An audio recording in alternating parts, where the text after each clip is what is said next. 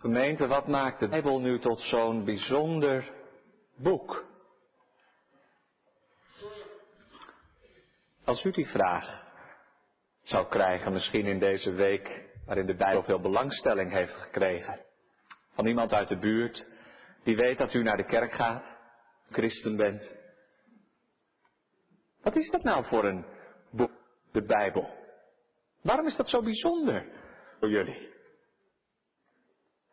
Wat zou u antwoorden? Ik denk dat de tekst drie aanwijzingen geeft. Drie antwoorden op de vraag, wat maakt Gods woord zo bijzonder? En de eerste plaats staat dat het woord van God krachtig is. Vers 16, vers 15. Wijs kunnen maken tot zaligheid. Het Griekse woord dynamis zit daarin. Eh, je zou kunnen vertalen, ze hebben de kracht, de dynamis in zichzelf. Die schriften, de heilige schriften, ze hebben de kracht in zichzelf om mensen te vernieuwen, te bekeren, wijsheid te geven, inzicht te geven, wijsheid tot zaligheid. De Bijbel is een boek dat zichzelf bewijst.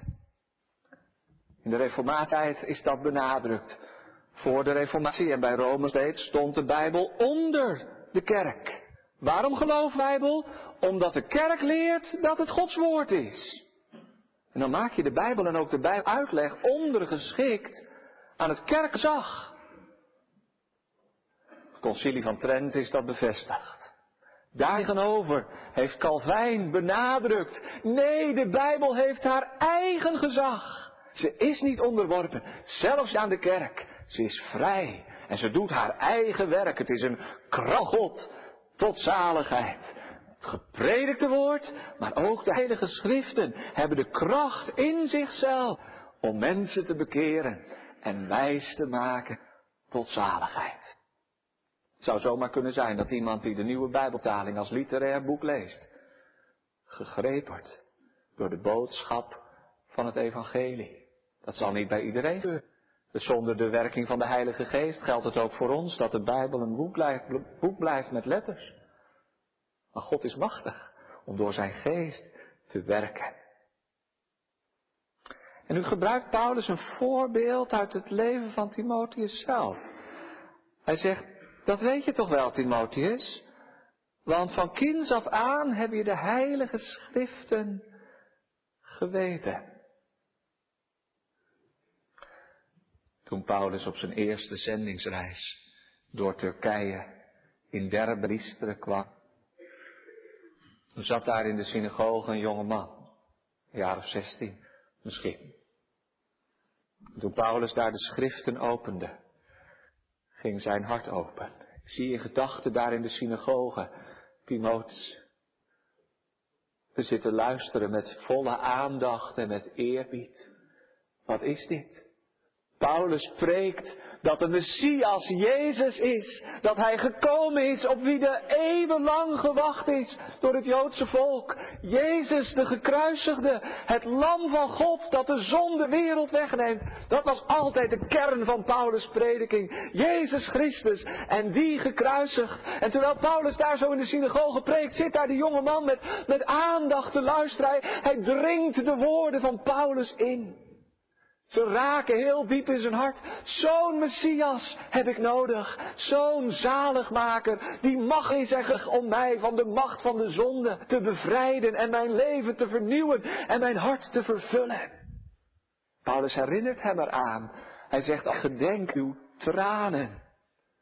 En wat hij daar precies mee bedoelt weten we niet. Maar, maar misschien was die jongen wel bewogen tot in het diepst van hart verslagen in zijn hart, zodat hij, hij, hij merkbaar onder de indruk van het woord gekomen was en, en tot, tot berouw en bekering kwam. Er was iets in die machtige, geestvervulde prediking van Paulus, wat het hart van Timotheus brak.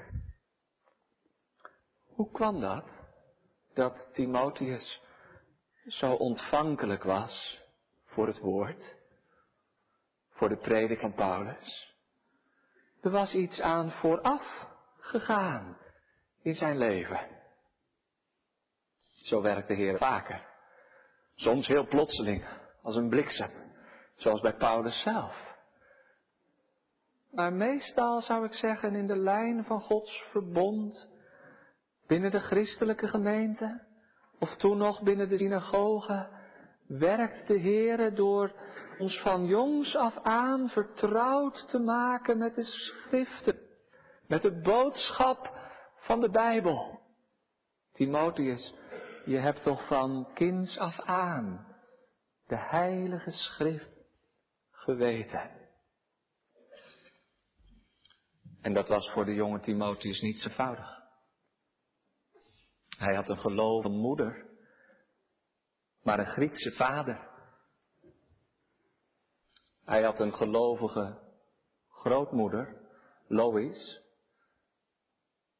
Het zal voor die vrouw, gelovige Joodse vrouw, diaspora, kind van God, niet zo gemakkelijk geweest zijn toen haar dochter Arnice thuis kwam met een vriend, een heidense jongen. Moet dat nou zo?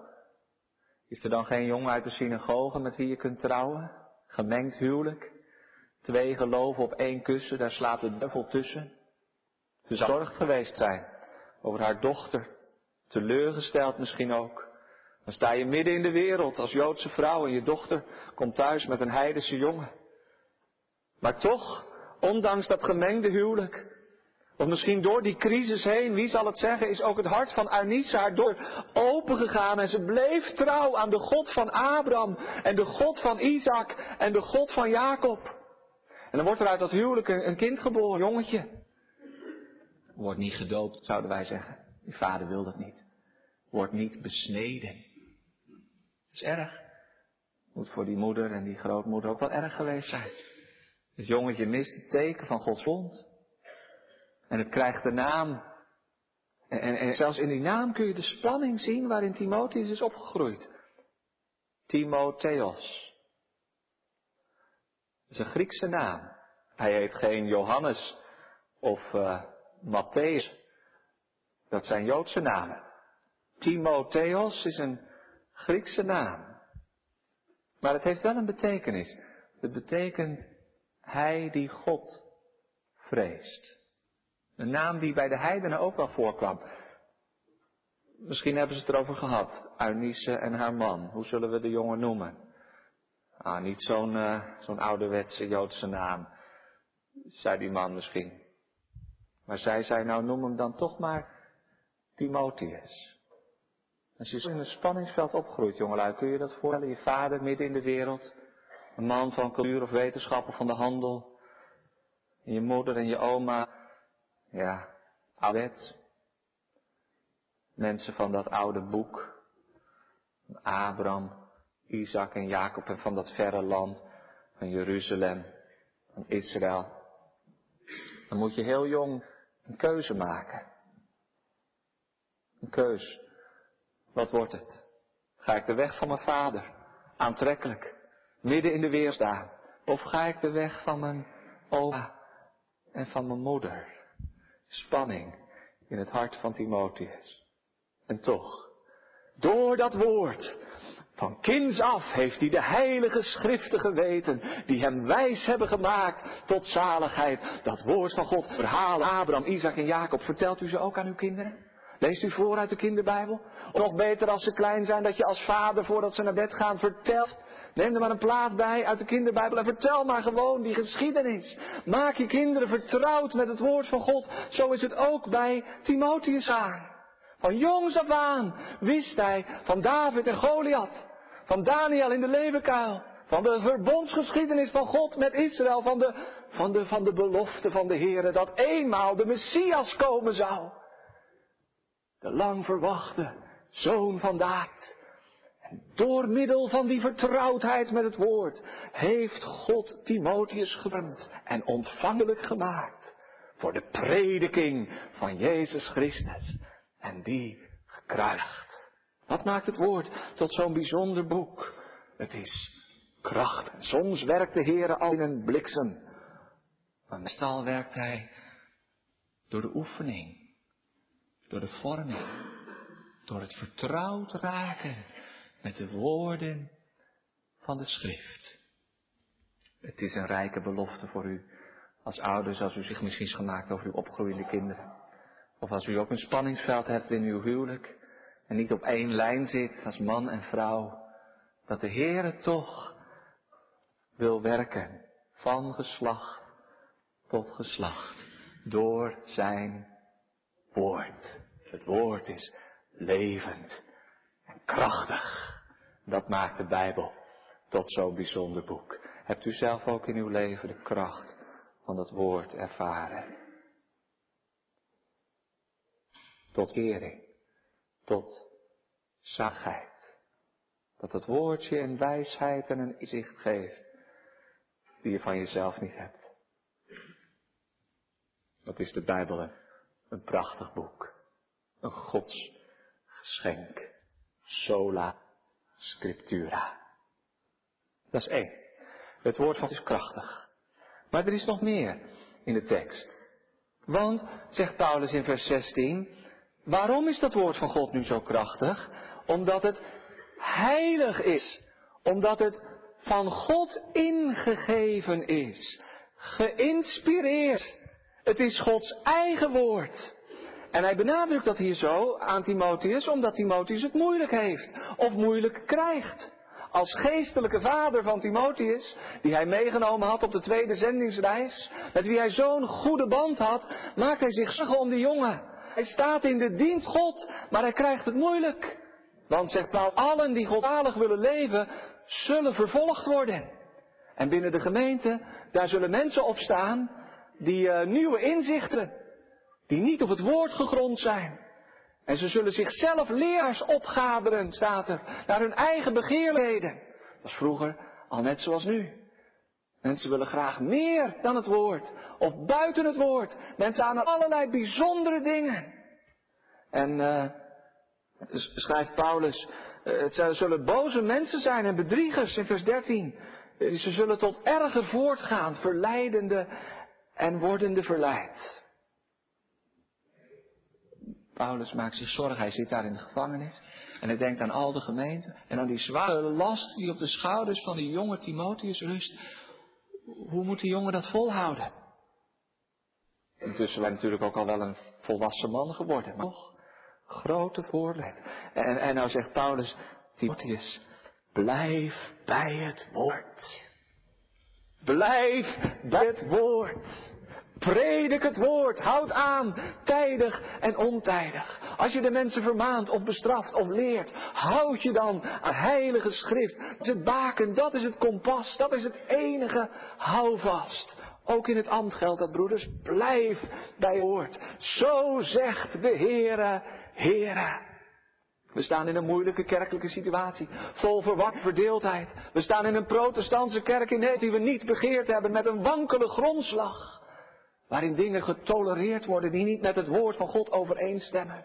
Wat is ons houvast in deze situatie? Dat de mensen ook leraars opgaderen naar hun eigen begeerlijkheden. Blijf bij het woord. Want het is door de Heilige Geest ingegeven. Geïnspireerd. Dat maakt de Bijbel tot zo'n bijzonder boek. En nu zijn we geneigd om uh, na te denken aan van deze tekst die vaak wordt aangehaald in dat verband over de wijze waarop de inspiratie tot stand is gekomen. Dat is goed, dat mag. Toen uh, David Psalm 23 opschreef, de Heere is mijn herder. Hoe is dat toen gegaan? Heeft hij een stem gehoord die hem dicteerde wat hij moest opschrijven? Nee, de Bijbel is geen dicté. Dat merkt aan de verschillende stijlen van de Bijbelschrijvers. David, toen hij deze pan dichtte, heeft een gewoon gedicht geschreven. Met gewoon papier en gewone inkt. Uh, waarschijnlijk dacht hij terug aan de tijd dat hij zelf als herdersjongen zorgde voor de schapen. De Heere is mijn herder. Maar onder dat schrijven van David of van Lucas, het evangelie en de handelingen, of van Paulus met zijn brief, of van Mozes die de wet van God beschreef, onder dat schrijven werden de Bijbelschrijvers zo vervuld met de liefde van God en met de Heilige Geest, dat wat ze opgeschreven hebben, hun eigen menselijke woorden zijn. De Bijbel is een heel menselijk boek. Paulus schrijft straks over de jas en over de boek. Perkamenten neem dat alsjeblieft mee, Timotheus, naar Rome. Dan heb ik nog wat om te lezen. Want ik voel me zo doelloos en nutteloos hier in de gevangenis. Gewone dingen staan erin. Maar terwijl deze gewone menselijke dingen worden opgeschreven, wordt de Bijbelschrijver, dat is inspiratie, zo door de Heilige Geest vervuld en geleid, dat het tegelijk Gods eigen woorden zijn. Al de schrift is van God ingegeven. En daarom ook nuttig. En toch denkt Paulus hier niet in de eerste plaats aan de wijze van inspiratie. Is dat nou mechanisch gegaan, zoals een type, of organisch? Dat laatste geloven we natuurlijk, dat, dat, dat God de mensen niet uitschakelt bij de inspiratie, maar schakelt met al, hun, met al hun menselijkheid, met karakter, met hun schrijfstijl. Daar denkt Paulus niet in de eerste plaats aan. Het gaat hem om iets anders. Het gaat hem hier om dat dit boek, de Bijbel, de schriften van het Oude Testament, niet geïnspireerd waren in een ver verleden, maar dat ze geïnspireerd zijn. En dan staat er een woord wat je zou kunnen vertalen met door God geademd. Door God geblazen. Je kunt het niet zo goed vertalen. Theopneustos. Dat wil zeggen dat de, dat de adem van God ritselt door de bladzijden van de Bijbel. Het woord is krachtig, ja, maar het is ook een, een heilig woord van God. Wie de schrift opent, ontmoet daarin de tegenwoordigheid van de Heilige Geest. Dit boek is de adem van God. En als de Heilige Geest ons hart ervoor opent, dan resoneert de Geest in de letter, de Geest in de schrift, met de Geest in het hart. Zodat er een overeenstemming is tussen dat wat de Heilige Geest als de innerlijke leraar in je hart leert. En datgene wat hier in het boek staat. En wat in ons hart gebeurt, moeten we altijd toetsen aan het woord. En wat in het woord staat, moet weerklank vinden in het hart. Zo werkt de Heilige Geest. Nog buiten het woord op. Hij kan het wel. Hij is almachtig en hij is vrij. Hij is niet gebonden aan het woord. Maar voor ons, wij zijn wel gebonden aan het woord. Zo werkt de Heilige Geest altijd door en met en in het woord van God. Dit is de toetssteen. Dit is ons houvast. Dit is het kompas. Ook in een moeilijke kerkelijke situatie. Ook in het ambt. Altijd sola scriptura. Het woord. Het woord. Het woord. En dan? Het is ons wel eens weten dat we van de Bijbel een papieren paus maken. Door de liberale theologie. De katholieken hebben de paus in Rome als het hoogste gezag. En de protestanten hebben een papieren paus. 66 boeken als het hoogste gezag. En zeggen ze dan, jullie maken eigenlijk een afgod van die Bijbel. Want het gaat toch om God? En de Bijbel, nou ja, dat is maar een menselijk getuigenis over God. Er staat op één lijn met andere geschriften. Nee, gemeente, eh, ze hebben het niet begrepen. Wij maken geen afgod van de Bijbel. En het is niet een papieren pas. Maar waar, waarom is die Bijbel zo'n bijzonder boek? Omdat daarin de Heer Jezus wordt afgebeeld. Zoals een jongen die uh, verliefd is op zijn vriendin. Wat zit er in je portemonnee? Foto. En natuurlijk als anderen, als anderen dat zien, maar als je even alleen bent, dan sla je die portemonnee wel eens even open en kijk, foto van je vriendin. Zij is het niet. En je maakt ook geen afgod van die foto. Maar als je naar die foto kijkt, dan denk je aan haar. En zo is de schrift. Een tekening, een schildering van onze zaanmaker, de Heer Jezus Christus. We maken geen afgod van de Bijbel. Maar op elke bladzijde dat woord vinden we iets. Of zoeken we iets, al niet direct vinden, van het lam van dat de zonde der wereld wegneemt. Hij is de vulling van de schriften, van de wet, van de profeten. Het draait alles om. Sluter het zij was Christum treibet. Alles in de schrift wijst heen naar de Heer Jezus Christus, naar het vlees geworden woord. Daarom is de Bijbel een heilig boek. Um, heeft u er ook eerbied voor? Jullie? De directeur op de lagere school die zei, uh, nooit een ander boek bovenop de Bijbel leggen. Zei hij, want die Bijbel is al zo in de verdrukking. Nou ja, ik weet niet, uh, als je dat uit eerbied doet, is dat natuurlijk wel goed. Maar het gaat niet om die letters uh, en pier natuurlijk. Al ben je wel zuinig op Bijbel. En misschien uh, druk je hem wel eens aan je hart. Dat is het woord van God, wat een groot geschenk. Maar het gaat om de inhoud. Is er ook iets van eerbied in de omgang met de schrift? Niet als je, één voorbeeld, niet, niet als je je sleutels kwijt bent zeggen, zoek en gij zult vinden. Moet je nooit meer doen. Dan maak je ongepast gebruik van het woord van God. Daar is het niet voor. Laten we het uh, gebruiken met heilige eerbied. Waar het bedoeld. Namelijk om de Heer te zoeken. Dat is twee. Het is heilig. Er staat nog één ding in de tekst. Paulus zegt er nog iets bij. Hij zegt, en het is nuttig. Krachtig, heilig, geïnspireerd, ingeblazen door de Heilige Geest. En het is ook nuttig tot lering, tot wederlegging, tot verbetering, tot onderwijzing. De Bijbel is een nuttig boek.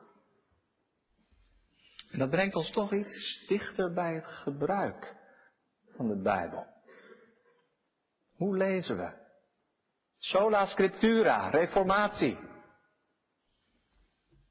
Maar hoe is de praktijk? In de gemeente, in het gezin.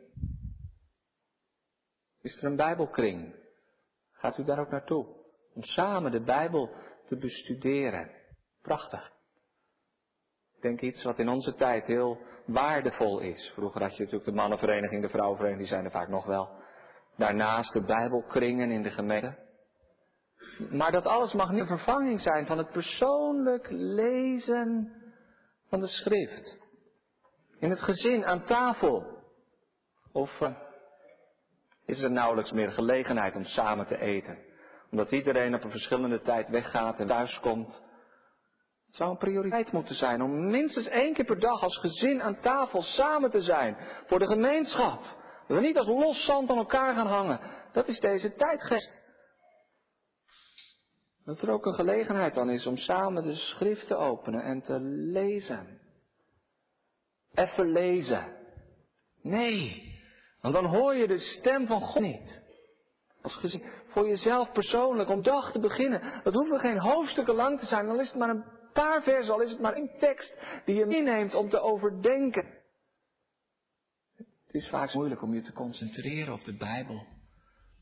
Kom door de vertaling, nou neem er daar één naast en vergelijk het met elkaar. Het komt niet door de vertaling in de eerste plaats, het komt door de onrust van binnen in ons hart. Druk hiermee, druk daarmee, allemaal goede dingen, geen zondige dingen op zichzelf.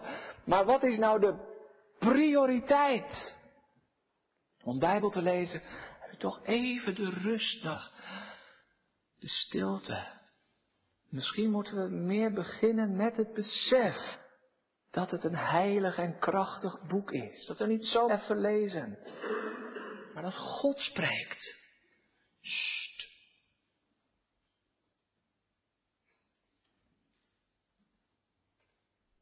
Heere spreekt. Spreek, Heere. Ik luister naar uw stem. Wat hebt u te zeggen? Het woordje nuttig staat niet tegenover nodig, zoals bij ons. Zeggen, nou ja, het is niet nodig, maar het is wettig. Nee. Nee, het woordje nuttig, dat betekent letterlijk wat winst oplevert. Het verschil tussen de baten en de landen. Het is een economisch woord, zo u wilt. Dat betekent dus dat we alleen maar baten hebben, bij dat woord baat hebben, als we bereid zijn om erin te investeren. Het kost nuttig, dat betekent dat het wel wat kost. Aan tijd, aan aandacht, aan energie. Wat heb je ervoor over? Dat is eigenlijk het woord nuttig. De schriften, oh, die leveren zoveel op. Zoveel geluk, zoveel wijsheid. Praktische wijsheid ook. Maar het vraagt wel om een investering. Wat heb je ervoor over? Om die schriften te onderzoeken. En in bijzonder in het ambt van ouding is het in het formulier genoemd. Willek, u hebt een taak als kerkraadslid om de gemeente te besturen. Dat gaat er vaak al veel tijd verloren met vergaderingen. Zeker de afgelopen jaren met al die kerkelijke verwikkelingen. Ik zou blij zijn als dat nou eens een keer achter de rug is, maar hoe is de praktijk? Natuurlijk is het ook geroepen om pastoraal werk te doen. Mensen te bezoeken, zeker in deze tijd van de vacature vraagt dat alle aandacht. Maar broeders, u bent vooral en eerst roepen om de schrift te onderzoeken. Als u thuis zit met uw Bijbeltje of met een Bijbelverklaring, dan bent u ambtelijk bezig. Want alleen als u zelf leeft bij en uit de schriften, dat geldt ook voor de dienaar van het woord, maar ook voor de ouderlingen en voor de diakenen, voor ons allen natuurlijk, maar u bent bezig met het ambtelijk werk, als u bezig bent met de schriften, neem daar de tijd voor om u te oefenen. Zeg voor je in de godzaligheid, in de om met God. En wat ligt daar ook vaak een ambtelijk woord. Dat we opgeslokt worden door al die andere dingen en, de, en dat, dat de omgang met de Heer er bijna onder leidt. Laat het zo niet zijn, want de schriften zijn nuttig. En dan staan er vier woorden, daar eindig ik dan maar mee. Tot lering, wederlegging, verbetering, onderwijzing. Paulus zegt, er zijn zoveel verschillende facetten aan die Bijbel. Lering, dat is dus de geloofsleer. Dat is nuttig. Dat u weet van God de Vader, de Zoon en de Heilige Geest. En van de heilsgeschiedenis dat u de rode draad door de Bijbel heen kunt trekken. Omdat je alleen als je de Bijbel ziet in het grotere verband van de geloofleer. Van de verkiezende genade van God, van de vervulling van het Oude Testament in het Nieuwe. Dat dan de dingen gaan oplichten en op hun plaats vallen. En daar is het onderwijs in de gemeente ook zo belangrijk voor. Lering. In onze tijd hebben veel mensen wat tegen de geloofsleer. Ze zeggen allemaal dode orthodoxie. Dat kan. Ik vergelijk de leer met de botten, het laan.